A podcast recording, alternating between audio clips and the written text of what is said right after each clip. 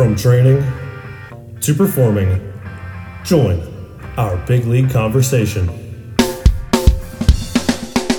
Welcome to the CSP Elite Baseball Development Podcast with your host, Eric Cressey.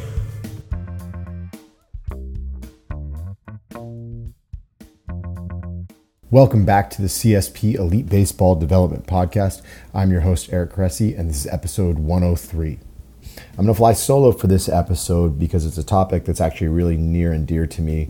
Um, an area where I've put a lot of my attention over the years, um, kind of dug in on both the anecdotal evidence as well as more of the, the objective research um, that's available to us on this really hot topic in the baseball world of should pitchers take time off from throwing. There's a lot of really strong arguments on both sides of the equation, a lot of anecdotal evidence from pitchers who it's worked for and others who it hasn't worked for.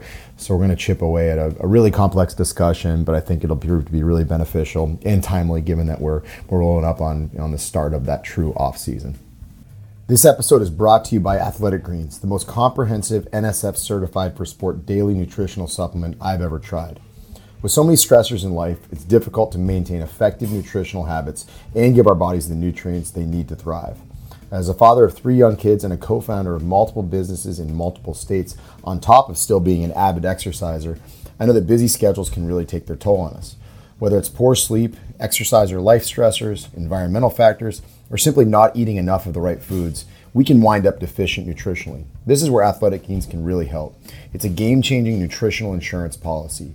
They simplify the logistics of getting optimal nutrition on a daily basis by giving you just one thing with all the best things. And that's why I use it daily and recommend it to our athletes. One scoop of Athletic Greens contains 75 vitamins, minerals, and whole food sourced ingredients, including a multivitamin, multimineral, probiotic, green superfood blend, and more. They work together to fill the nutritional gaps in your diet, increase energy and focus, aid in digestion, recovery, and supporting of a healthy immune system. This all can happen without taking multiple products. While most nutritional products come to market and stay stagnant, Athletic Greens continues to obsessively improve this one holistic formula based on the latest research, producing 53 improvements over the last decade. They invest in the most absorbable and natural source of each ingredient and go above and beyond in third party testing to ensure their customers continue to receive the highest quality and best daily nutritional habit on the planet. It's lifestyle friendly, whether you're keto, paleo, vegan, dairy free, or gluten free, and contains less than one gram of sugar without compromising on taste. They put 75 ingredients through the NSF for Sport certification to come up with a formula that's trusted by some of the world's best athletes, including our own. Right now, Athletic Greens is giving our listeners 10 free travel packets with their subscription. Simply go to athleticgreens.com backslash Cressey to receive my offer. These travel packs are perfect for supporting your immune system, energy, and gut health when you're traveling for games, training, or simply when you're on the go. They can be a great counterbalance to less than ideal on the road food options. So if you want to bridge the gap between deficient and optimal and give yourself the best chance to get nutrient diversity, then head to athleticgreens.com backslash Cressey and get your 10 free travel packets today. Again, that's athleticgreens.com backslash Cressey, C-R-E-S-S-E-Y.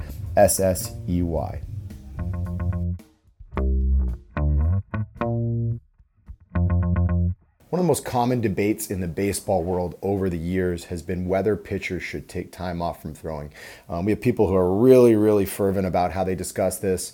Um, and it was really a debate that was, you know, even in place when we first opened Cressey Sports Performance in 2007. And I'd say it's even more of one now because of the expanded offering of specialized training initiatives across the industry, you know, really, and the fact that competition is higher across all levels of baseball you know, perhaps more specifically and more significantly, um, some of the best players in the game, uh, most notably Jacob DeGrom, Max Scherzer, they, they've both been very public in attributing some of their successes to the fact that they do continue to throw when the season ends. I'm fortunate to have worked with Max since 2016 and, and seen him, you know, go through his offseason program. And it's, it's probably a lot different than what most people really maybe appreciate of it just from hearing him speak off the cuff about it. And we'll, we'll touch on that later. Um, but you know they ha- they have been very you know kind of transparent about them thinking that that's something that helped them. So we have to to dig in deep on that and figure out how maybe we can carry that out to to other players that are hoping to achieve that same level of success.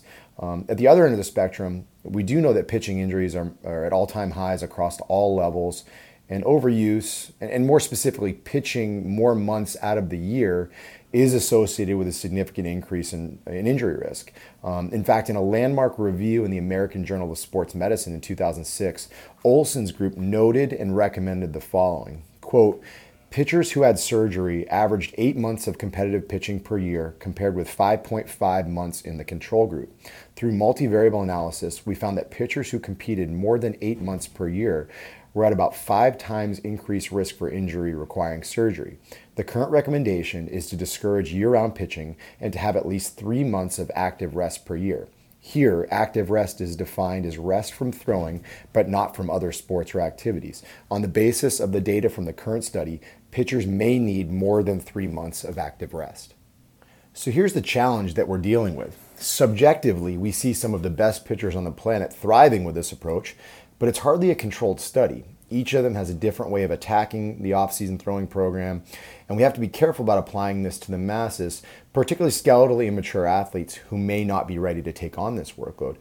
And if we're being honest, we also know most teenagers aren't really good at gauging their efforts. So, what works for a big leaguer with seven years of service time isn't necessarily going to work for the 15 year old kid who is just trying to throw harder than his buddies and, and, gets into aggressive games of catch instead of just thinking about working it um, and moving his arm around. Um, we also don't know if there's a case of survivorship bias in place here. So we hear about the ones who have been successful at the highest levels with continuing to throw year round, but we don't know, you know, is, is it for every major league pitcher that thrives this approach, do we have 10 more who don't do well with it? So if we're going to roll this out to the masses, we have to set some very strict guidelines on who's a good candidate to throw a year round, what actually constitutes quote unquote throwing, and how do we actually implement it. Um, before we get to that discussion, though, I think we should first highlight some of the proposed you know, rationales for taking time off and continuing to throw. Let's start off with the take time off side of the discussion. And I think the best place to start is likely an analogy. And I'd say that trying to improve upper extremity strength, mobility, and tissue quality while an athlete is still throwing is like trying to change the tire on a car that's still moving. Um, and the reason is very simple throwing is the fastest motion in all of sports. And what we appreciate is that there are a lot of physical fallouts that come from that. You know, the first thing I want to discuss is this concept of increasing passive range of motion. So, what we know about most pitchers is that over the course of a given season, they're going to gain external rotation. So, when you lay your arm back in the extreme layback position of the throwing delivery, there's basically a gradual loosening that takes place both at the anterior shoulder and, you know, to some degree at the medial elbow. We actually have some some good research that shows that the gapping, the, the valgus stress at that inside of the elbow actually increases acutely with fatigue as you go from the fourth and fifth and sixth innings. And presumably it also happens over the course of the fatigue that sets in over a chronic season. So, you know, having that external rotation, that layback is very important for throwing hard. And, and research has, certainly demonstrated that simply throwing is going to increase shoulder external rotation range of motion. That doesn't mean, however, that it's a good idea to just have somebody stretch you into external rotation. So let's let's get that out of, out of the way. But um, you see, when you when you externally rotate the humerus, so the ball rotates on the, the glenoid, the socket, what actually happens is your humeral head tends to translate forward. So as you lay your arm back, the ball is actually gliding forward in the socket. Okay, in a well-functioning shoulder girdle, your rotator cuff works hard to basically prevent that ball from gliding too forward on the socket. Um, it's also you know assisted by good function of your scapular stabilizers, which which help to make sure the socket is in a good place, and certainly further down, rib positioning, thoracic spine positioning impacts that as well. Um, and, and really, what's really happening is just that we have active restraints that are working hard to protect the passive restraints. So our cuff gets stronger, it times up better, and it works to stabilize the humeral head in the socket so that it doesn't glide forward. And it's more prone to glide forward if that anterior capsule, the ligaments in the front of the shoulder, are a little bit looser. So the tricky part about it is when we're always throwing, we're continuing to kind of exacerbate the loose aspect of the shoulder and presumably the, the loose aspect of the medial elbow that also has to be protected by some of those active restraints. So one of the, the knocks against continuing to throw is that it's really hard to get those ligaments to stiffen up just a little bit.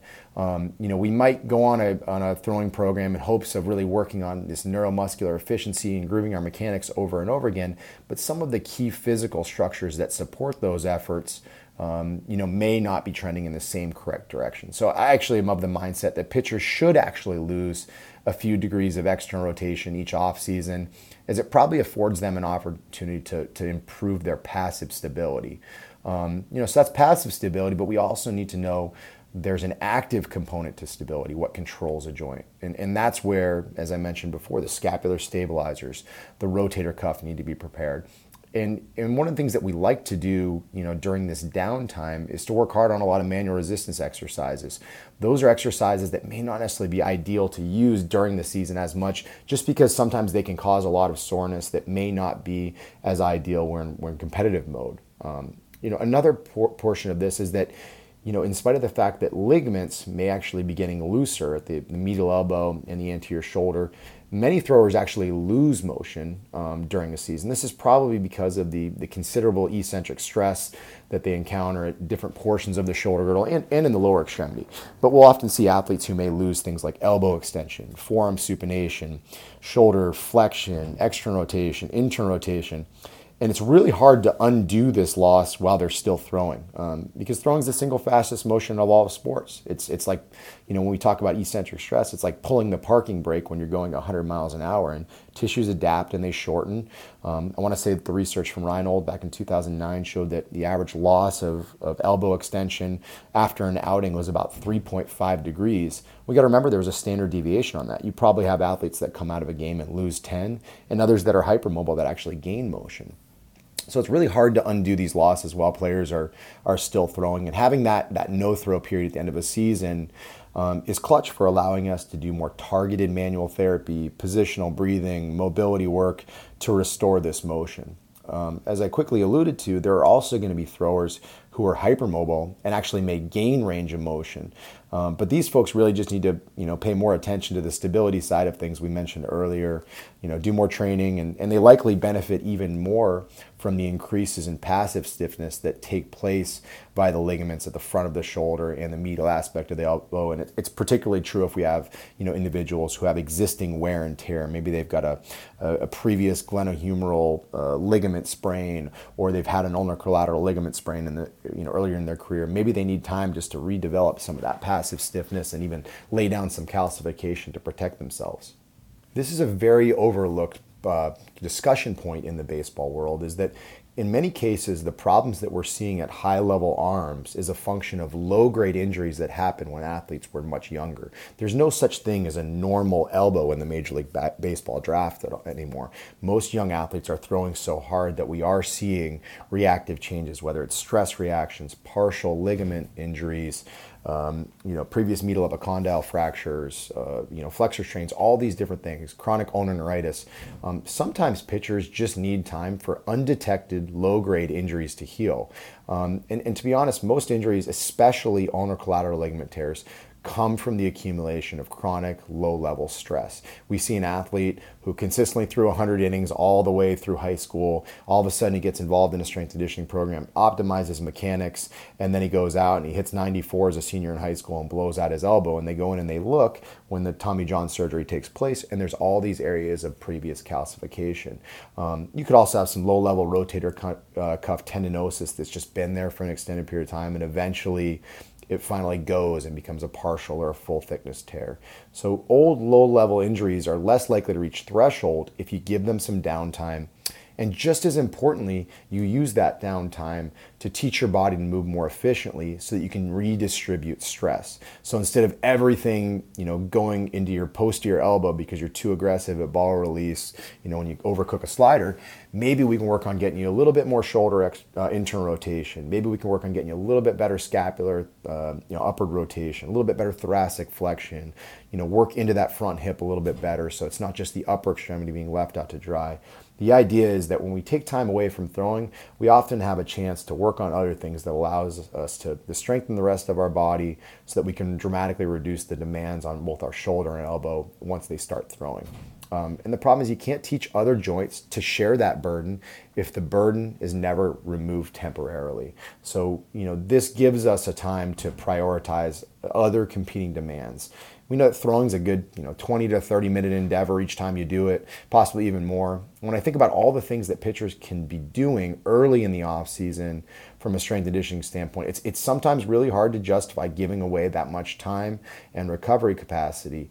Um, there are other things that need to be prioritized, and you know, year-round throwing is an especially tough pill to swallow when you know that it may actually be working against some of those very specific qualities: cuff strength, scapular control, tissue length and, and quality you know that we're trying to establish. So um, just a really you know important discussion to have. And if we're going to do it we need to make sure athletes are doing it correctly so that we can still get the benefit of all these things i've just outlined. Um, you know, a final point that I, I want to make with respect to why sometimes it is the right thing to take time off is that you know it is something that pitchers have done for years, and I, I know that's not necessarily the best way to you know support this shutdown mindset because I don't think we ever want to fall back on the hackneyed, this is how we've always done it expression. But in this case, I think it actually is a remarkable sample size. Um, and pitchers weren't just healthier in the past because they didn't throw as hard. Certainly, that's a huge part of it.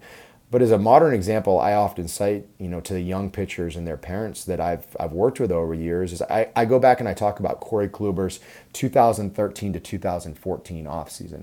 Um, he made his last appearance of 2013 on September 27th, and he didn't start his offseason throwing program until December 9th. So it's a good six weeks. Um, if you look at Fangraphs, his average fastball velocity in 2013 was 92.9, and in 2014 it went up to 93.2. And why it's even more significant is in 2014, he threw 235 innings, which was a 47 inning increase from anything he had ever done in his career. He saw his average fastball velocity go up that year, and that was actually the fourth consecutive year it had done that as his workload had climbed. So when your workload is climbing, and your average fastball increase is climbing at the same time, and you're you're taking two to three months off from throwing in each of those off seasons, clearly it can be done. And that was also at a time where Corey was was was cleaning up his mechanics to some degree, particularly early in that time period, 2011, 12, 13. And it clearly didn't hurt him as he won the American League Cy Young in 2014 with this workload. Um, so I, I just think it's a really important case study, and it's one of many that I can use to support this mindset. But at the same time, I want to be very candid and say I'm not against the idea of certain pitchers throwing year round. So let's make the case for why that may work for some people. So, why would a thrower want to continue to throw at the end of a competitive season? Um, I think there are a few different rationales for this, and, and, admittedly, this is going to be a shorter list than maybe the opposition card. Um, but it's, it's largely because it's more anecdotal and, and subjective than it is truly studied and objective, right? So when we talk about uh, you know, the rationale for getting away from baseball for a while, we can monitor rotator cuff strength. We can calculate that. Um, you know, we can look at range of motion and how it may change. Maybe we drop a little bit of external rotation as we regain some passive stability. Those are things that we can actually objectively measure. But the real reason that more pitchers, you know, nowadays are, are continuing to throw is because they want to maintain feel, right? And feel is inherently subjective. It's the ability to manipulate the baseball. It's the the thought that it's going to take less time to build up um, to a competitive, you know, situation than it would otherwise. So um, this is particularly important in light of the times we're in. Right now, we we have far more technology at our fingertips um, to allow us to do more pitch design work.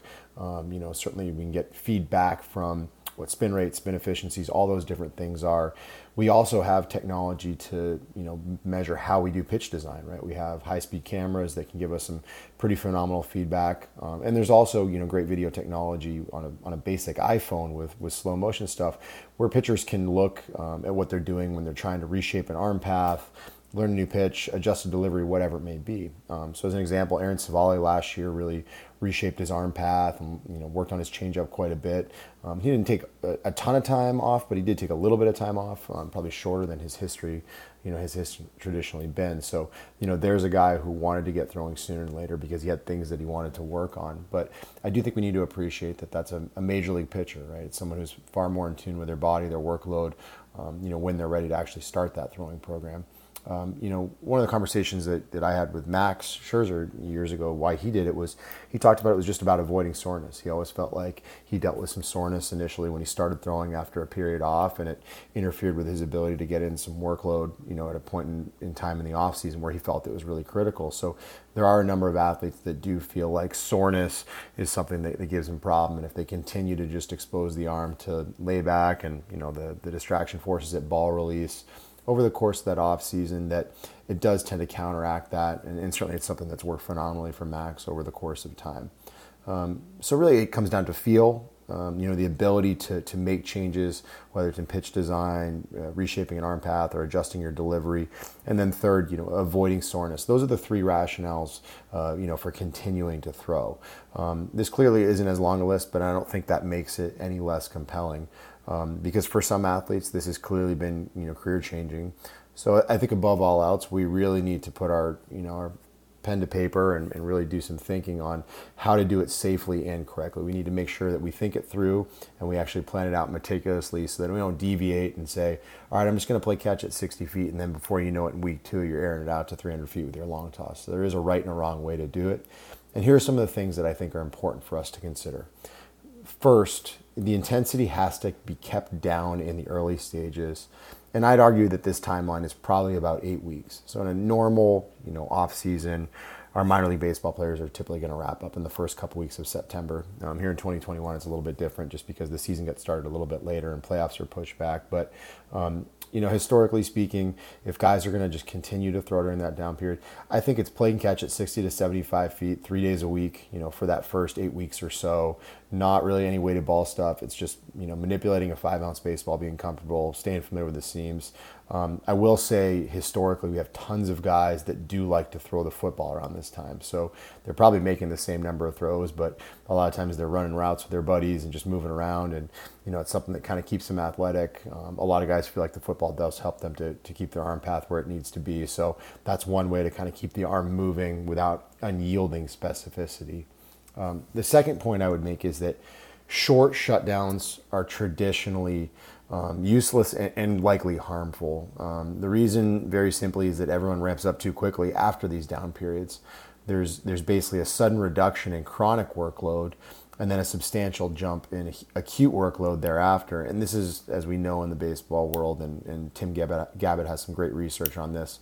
Um, it's a recipe for disaster. Um, if we're being honest, the, the college baseball world is the most guilty of this as it's kind of a, a competitive year that's riddled with weeks off here and there that probably don't do much to allow for actual rest, recovery, regeneration, but do put athletes at increased risk when the season starts. You know, what do we see? We see guys that throw all the way till you know early August in summer ball, and they take three weeks off and they ramp right back up for fall ball. You know, we see a scenario where some pitchers are shut down for like two weeks during final exams, and then they ramp right back up. So, um, I traditionally like to find more you know sustained periods of downtime if we're going to do it at all. If not, we're better off just keeping pitchers playing catch lightly during those periods.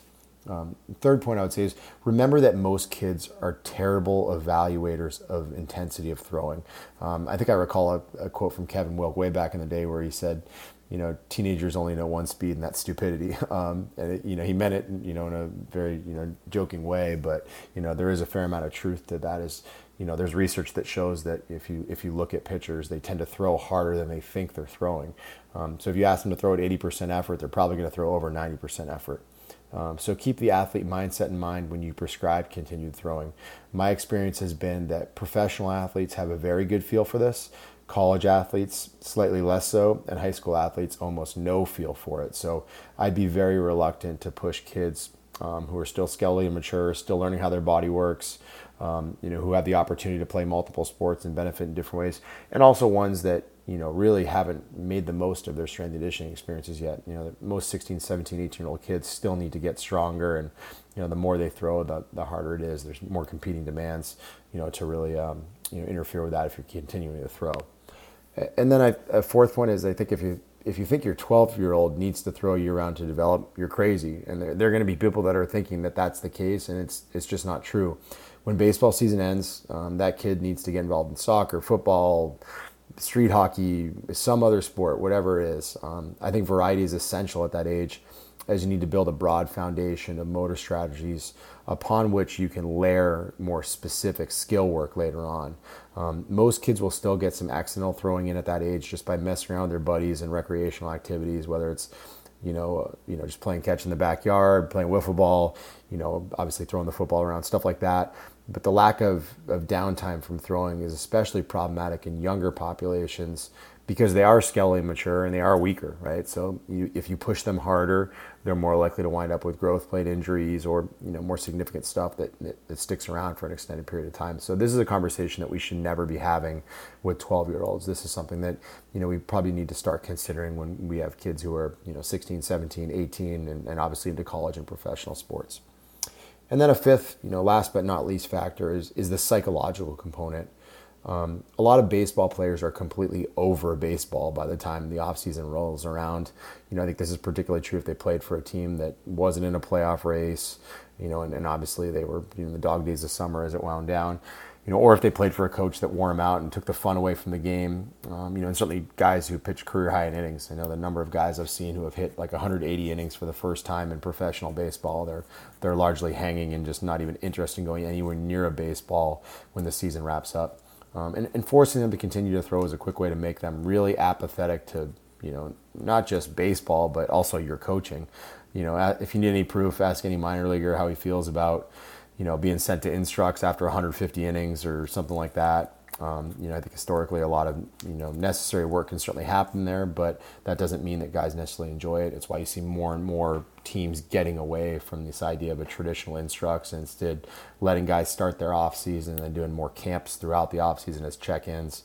Um, it's just a way to, to keep people passionate about baseball without wearing them out when they've been on the road for an extended period of time and they're they're maybe a little bit banged up. So um, you know, these are just five things that I think are really, really important for us to, you know, to certainly appreciate.